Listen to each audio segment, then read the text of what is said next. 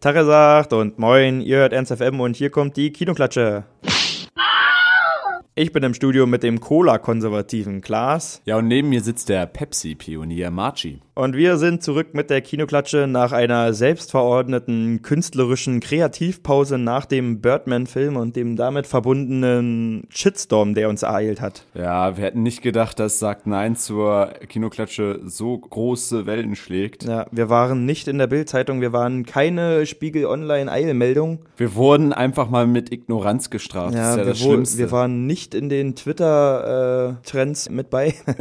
Keine Facebook-Neuerscheinung mit unserem Namen. Ja. Also, Also war schon ganz schön krass und deswegen haben wir gesagt, okay, wir müssen ein bisschen zurücktreten, wir müssen uns zusammensetzen und uns nochmal auf unsere Stärken besinnen und wir sind jetzt wieder da. Wir haben die Technologie äh, gefunden, um die Kinoklatsche stärker, schneller und besser zu machen. genau, und deswegen kamen wir jetzt wieder, wollten eigentlich erst eine Kinoklatsche zu den Avengers machen, aber als wir gesehen haben, dass es eine ja solidarische Boykottierung von Disney gibt in einigen Kinos, haben wir gesagt, okay, da machen wir mit, da sind wir dabei. Eine solidarische Verbindung in einigen Kinos. Ja, ich dachte, es fällt niemandem auf, ja.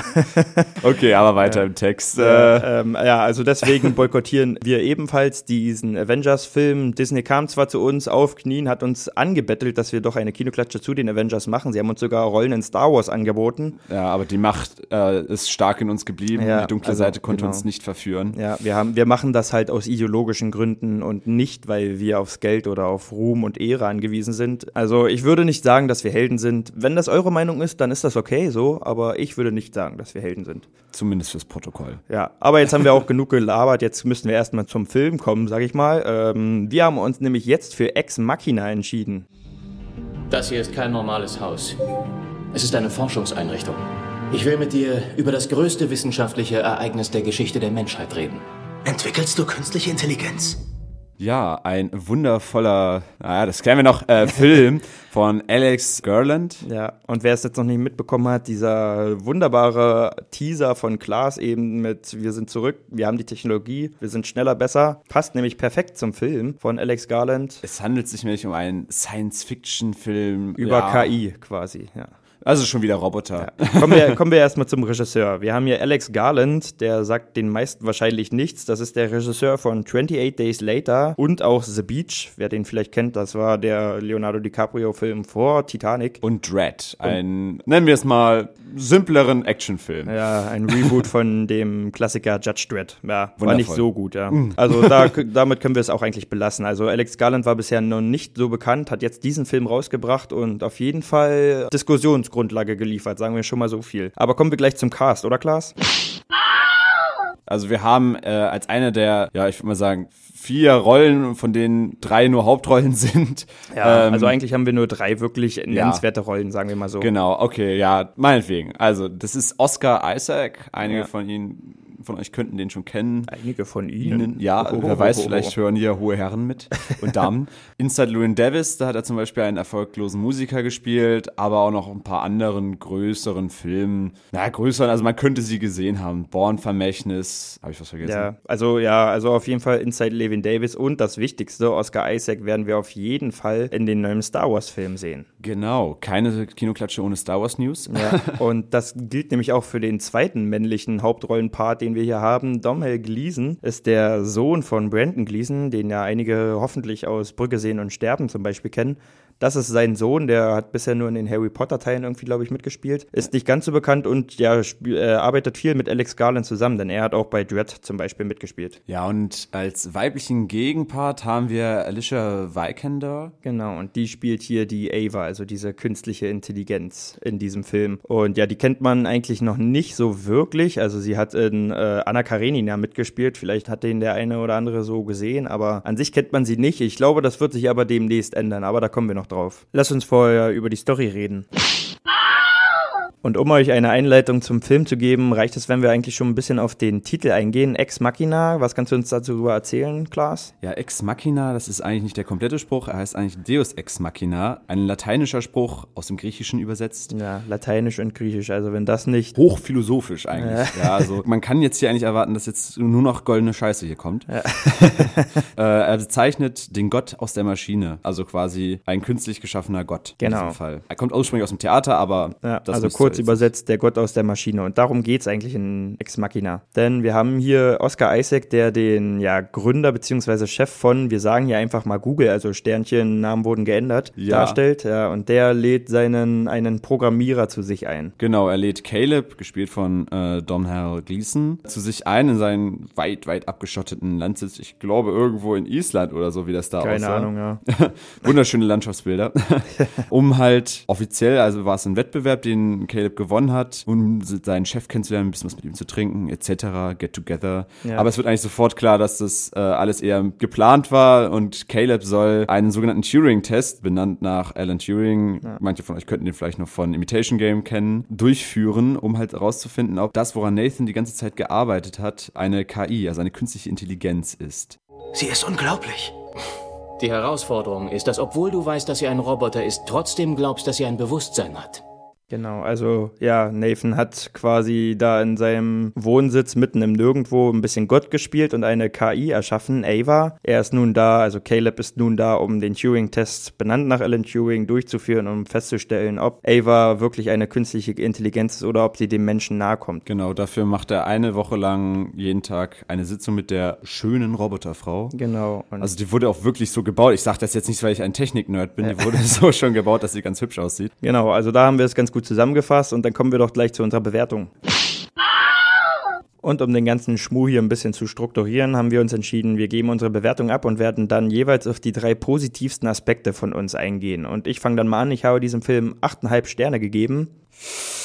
Ja, ja, also ich war ziemlich begeistert von diesem Film und gehe auch gleich darauf ein. Ich habe hier auf jeden Fall positiv, dass dieser Film auf der philosophischen Ebene sehr gut funktioniert. Also wir haben viele, viele dumme Filme über künstliche Intelligenz gesehen. Letztens zum Beispiel Chappie, fand ich mhm. mega behindert, also richtig schlecht gemacht. Hugh Jackman ist jetzt auch nicht gerade so der Garant dafür, dass das ein gutes Ding wird. Aber dieser Film geht wirklich sehr gut mit der Thematik um, weil er halt so philosophisch daran geht und auch Oppenheimer zum Beispiel äh, thematisiert wird, der ja die Atombombe erschaffen hat, also mit erschaffen hat. Und also, wenn wir nach Werner Heisenberg gehen, dann ist das ja auch so, dass wir Menschen uns nur noch selbst als Feind gegenüber sehen und seit Oppenheimer auch in der Lage sind, uns selbst auszulöschen und seit ja diesem Film anscheinend auch in der Lage sind, jetzt eine Spezies zu erschaffen, die besser ist als wir, die uns übersteht. Besonders ist das auch zu sehen, diese ganze Thematik am Beispiel von Nathan, der ja quasi der Schöpfer, der Gott quasi dieser neuen Spezies ist ja. und der aber mit seinem eigenen Gottkomplex nicht wirklich fertig wird und total abdreht, Alkoholiker wird und so weiter. Es ist zum Beispiel einer der positiven Aspekte, die ich auch noch gesehen habe in diesem Film. Trotzdem, also ich war nicht so begeistert wie du. äh, ich sehe den Film relativ kritisch. Ja. Habe ihm jetzt sieben Punkte gegeben von zehn. Also okay. das ist auch noch ganz nett. Oh, ho, ho, ho, ho. Ja. Da, ist, da wirft jemand heute mit Punkten um sich. Ja, ja, ich habe die Punkte dicke. Ich kann das den ganzen Tag machen und krieg immer noch Punkte mehr. nee. Das wirft mit Punkten im Club. Ja, ja. Wow, wow. ja, nee, also der Film hat wirklich schon sehr viel Schönes. Also ich fand auch die, das ganze Bühnenbild da quasi, also wenn man das halt Bühnenbild nennen möchte, sehr schön. Es war alles ziemlich stimmig, auch immer der Kontrast so von Nathans Haus. So. Also die ganze Atmosphäre rund um den Film Film war schon ziemlich rund. Ja, ziemlich rund, ja, sagen wir so. Ja. Und was ich auf jeden Fall auch noch positiv habe, ist die Darstellung von Ava. Also, wie heißt die Schauspielerin nochmal? Alicia Vikander. Genau, Alicia Vikander. Also, wir werden auf jeden Fall noch viel von ihr sehen, glaube ich. Für mich ein absolut überragendes Ding, was sie da abgeliefert hat. Also, diese, diese künstliche Intelligenz darzustellen, ist nicht einfach, denn wenn wir zum Beispiel auch nach Plessner gehen, ist das ja, dass das Lächeln einen Menschen definiert und so weiter. Und man sieht hier richtig, dass sie es verinnerlicht hat. Die Frage Frage aufzuwerfen, ob das, was sie macht, ob sie lächelt, ob sie Witze reißt, ob sie das wirklich macht, weil sie so fühlt oder ob sie das macht, weil sie ja einen guten funktionierenden Algorithmus hat. Ja, ihr merkt schon, äh, wenn man diesen Film gesehen hat, ist man auf einmal Experte, was Philosophen und Cyborg-Theorie betrifft. Vielleicht war ich das ja vorher schon. Das glaube ich nicht.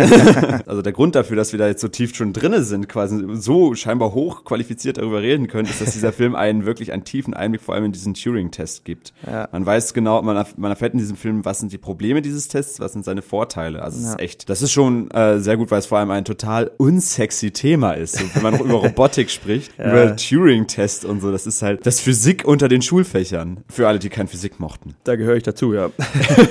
Lass uns aber nochmal über die künstliche Intelligenz, über den Deus Ex Machina, wenn man so will, über Ava reden. Hallo. Hi. Ich bin noch nie jemand Neuem begegnet. Du? Niemandem wie dir ist diese künstliche Intelligenz jetzt wirklich, wirklich empathisch, wirklich gefühlsbetont oder hat sie einfach gute Algorithmen? Macht sie eigentlich quasi ein Lächeln bloß nach oder fühlt sie auch so? Ist quasi, spielt ein Computer Schach, weil er weiß, dass er Schach spielt, Genau. weil er gewinnen will oder weil er so programmiert wurde und gar nicht, weiß vielleicht gar nicht, dass er Schach spielt, sondern macht einfach nur Mathe quasi im Hintergrund. Genau, das ist genau, das ist die philosophische Ebene, die ich halt an diesem Film so feier, die ich ziemlich gut fand. Auch dieser, ja, dieser, dieser Vergleich mit dem Schachroboter. So, dann kommen wir doch jetzt mal zu den heiß ersehnten Kino-Klatschen. Genau, jetzt rütteln wir doch mal am Ohrfeigenbaum hier. Es ist Zeit für gerötete Wangen. So, ich lasse dann jetzt mal meinen Hate raus. ja, Hier. haters gonna hate. Ja, the haters cause they ain't us. Nee, ähm, Das mir, hat auch Ava gesagt, ja. That's, that's what she said. der Film war gut, aber für mich war er viel zu rund. Ich konnte von der ersten Minute rund, ja. bis zur, na, bis vielleicht zwei Einstellungen vor Ende, habe ich mir fast alles so vorhersehen können. Es war irgendwie klar, dass sich alles genau so entwickeln würde. Das mag man jetzt, manche einer mag das jetzt gut Ja, finden, weil es dann also- nicht unstimmig ist und so, weil es rund halt alles ist, aber Ja. ich, ich mag meinen, meinen Kreis eher mit so ein paar Kanten quasi. Ich wollte gerade sagen, du kritisierst auch einen Schneeball, weil er zu rund ist. Richtig, also, ja. Also nein, Perfektion hin oder her, aber Perfektion ist langweilig. Nee, also ich kann dem überhaupt nicht zustimmen, weil ich hatte wirklich Angst in, in diesem Film, dass noch so ein bescheuerter Plot-Twist irgendwie zwanghaft eingebaut wird. Für mich war der rund und das ist auch genauso gut, weil dadurch hat die ganze Message, dieser ganze Film gepasst. Hätte jetzt irgend so ein verrückter Plot-Twist am Ende rein, reingewirkt, dann hätte das den ganzen Film ruiniert, finde ich. Kann ich verstehen. Also ich jetzt hätte jetzt auch nicht gerne so ein etwas vollkommen an den Haaren herbeigezogenes gehabt, aber irgendwie, also ich finde einen Film nicht gut, den ich mir äh, von Anfang bis Ende durchdenken könnt, könnte. So, ich möchte diesen kleinen Mindfuck-Moment haben. Das, das Also- ist das, was gutes Kino für mich ausmacht. Na, also ich fand das schon eigentlich ganz gut so am Ende. Also es kam ja noch so ein bisschen Ja, so ein bisschen. so ein bisschen Spannung ja, auf und so ein bisschen der Wow, oh mein Gott, oh mein Gott. Oder ich zitiere Nathan, Alter, ist das krass. Ja, stimmt schon. Also da wird's noch ein bisschen krass, aber halt nicht unvorhersehbar. So ab einem bestimmten Punkt am Ende ist es dann auch so, dass es dann What the fuck wird, aber dann plätschert die Unterhaltung. Das ist schon meine zweite Klatsche. Das Ende plätschert dahin. also ja, ja, wie gesagt, ja, okay, also ja. Ja. Also ich, ich stimme dir zu, dass der Film, dass das Ende vorhersehbar ist, dass es eigentlich jetzt nicht so dieser Mindfuck am Ende ist. Aber das, also der Film war ja trotzdem zwischendrin nicht langweilig. Man fragt sich, kommt da jetzt noch was? Und wie gesagt, ich hatte Angst, dass noch so ein bescheuerter Plot-Twist am Ende kommt, um diesen ganzen Film irgendwie nochmal diesen Wow-Effekt zu geben und war wirklich erleichtert, dass sie sich minimalistisch und dass sie sich ja realitätsnah verhalten haben. Naja, realitätsnah. Hm, wir Ja, das ist hier, wir reden hier über Robotik. Ja, wer weiß, wer weiß, wer weiß, was die Google-Macher da alles rumwerkeln. Wenn ich jetzt noch schnell mit meinen Klatschen so durchgehen darf. Was gibt's ähm, noch? Ja. äh, So eine halbe Klatsche gibt's noch für das Zitategewitter. Das war leicht zu viel. Das war ein kleines bisschen zu viel. Nee, ja. Denn der, also wer den Film guckt, der wird merken, dass Caleb gefühlt in jeder fünften Einstellung, wo er vor der Kamera steht, ein Zitat loslässt, was manchmal besser, manchmal weniger gut passt. Nee, also wie gesagt, ich fand alles, ich fand alles gut. Also auch die, den Einbau von Pollock, von den Gemälde von Pollock und Oh. die Überleitung dazu und die Zitate von Oppenheimer und so. Ich fand das grandios, weil das halt wirklich diesen Film auf diese philosophische Ebene gehoben hat und ich habe das sehr genossen. Aber jetzt sind wir auch schon bei meiner letzten halben Klatsche, bei diesem Gemälde von Pollock. Es gab so viele, also irgendwie, ich habe immer das Gefühl gehabt, der Regisseur hatte so scheinbar irgendwie keinen Bock, eine gute Übergangsszene zu machen und hat deswegen eine Einstellung verwendet. Berge über die Wolken gehen. Hä? Hat jetzt nichts mit der Handlung zu tun. Na, vielleicht ein bisschen dieses, das Naturtechnik, aber nicht so wirklich. Also ich fand, habe darin diesen Kontrast halt gesehen. Ja. naja, also, Also, das sind ja. meine drei Klatschen, die ich verteile. Ja, ich gehe mit allen drei nicht konform. Sorry, Bro. Ja, also ich bin bei anderthalb Klatschen. Eine Klatsche gibt's für mich für eine bestimmte Endszene ganz, ganz kurz vor Schluss. Ich kann sie jetzt hier nicht so nennen und so benennen, weil ich jetzt hier natürlich nicht spoilern will, falls ihr den Film noch gucken wollt. Die hat mir so, die fand ich ein bisschen sehr realitätsfern, beziehungsweise man weiß nicht so wirklich, was da genau passiert ist. Und das hat mich ein bisschen genervt und ansonsten gibt's noch eine kleine halbe Klatsche für Dommel Gleason. Ja, irgendwie, ich werde mit diesem, mit diesem Typen nicht warm. Also ich weiß nicht, ich mag den Schauspieler nicht. Ja, also kann ich bei beiden tatsächlich mitgehen. Also Ja, also ich sehe ihn, der wird ja auch äh, in Star Wars mitspielen, Domhnall Gleeson. Er, es wird gemunkelt, dass er der Sohn von Luke Skywalker ist. Optisch mag nicht. das stimmen. Optisch mag das schon Ja. stimmen. Vielleicht ist da so eine Rolle besser, wenn er nicht so pseudo-intelligent tun muss. Pseudo-intelligent. Nein, ich weiß nicht, ob er intelligent ist, kann ich natürlich nicht einschätzen. Aber also ich gehe mit diesen beiden Punkten konform. Für mich hätten sie jetzt keine Klatsche verdient. Ja. Beziehungsweise das Ende, dafür habe ich ja schon eine Klatsche verteilt. Zwei Ja. wären dann doch zu viel gewesen. ja, wie gesagt, ich gehe auch mit deinen Klatschen absolut nicht konform und von daher können wir uns einig sein, dass wir uns uneinig uneinig sind, sag ich mal. Ja, ich bin mir zwar mit dir einig, dass, dass du recht hast, aber ich bin der Meinung, dass ich mehr Recht habe. ja, in dem Sinne vertagen wir das doch und klären das nachher auf dem Sportplatz um 12, ohne Ah, Treten. Ohne Festhalten, Junge. Ohne Treten. Ohne Festhalten. Okay, ohne Kneifen. Was? Und Ohne komm- Nippelzwirbler. Nee, der muss dabei sein. nee, und komm doch mal zu unserer Zusammenfassung hier, zu unserem Fazit. Also ich war ziemlich begeistert von diesem Film. Wenn ihr im Themenbereich künstliche Intelligenz wirklich äh, Interesse habt, dann solltet ihr diesen Film unbedingt gucken. Er ist eigentlich einer der besten, wenn nicht sogar der beste Film, den ich in diesem Bereich gesehen habe bisher. Man kann ihn sich auf jeden Fall angucken, aber es ist nicht der beste Film in diesem Bereich. Aber es ist ein ganz schöner Film geworden. Ja, also ich fand ihn wirklich, wirklich ziemlich stark und ich sag mal, Ist es dann jetzt hier beendet? Okay, wir haben einen Turing-Test hier mit euch gemacht. Marchi war nämlich die ganze Zeit eine künstliche Intelligenz. Vielleicht nicht unsere beste Arbeit, aber hey, nach neun Folgen hat es noch keiner gemerkt. Äh, Version 1.9. Hat er, hat er gerade gezuckt? Oh mein Gott, er hat gezuckt! Schalt ihn aus! Nein! Irgendwann sehen die KIs auf uns zurück. Als aufrechtgehende Affen. Dazu verdammt auszusterben.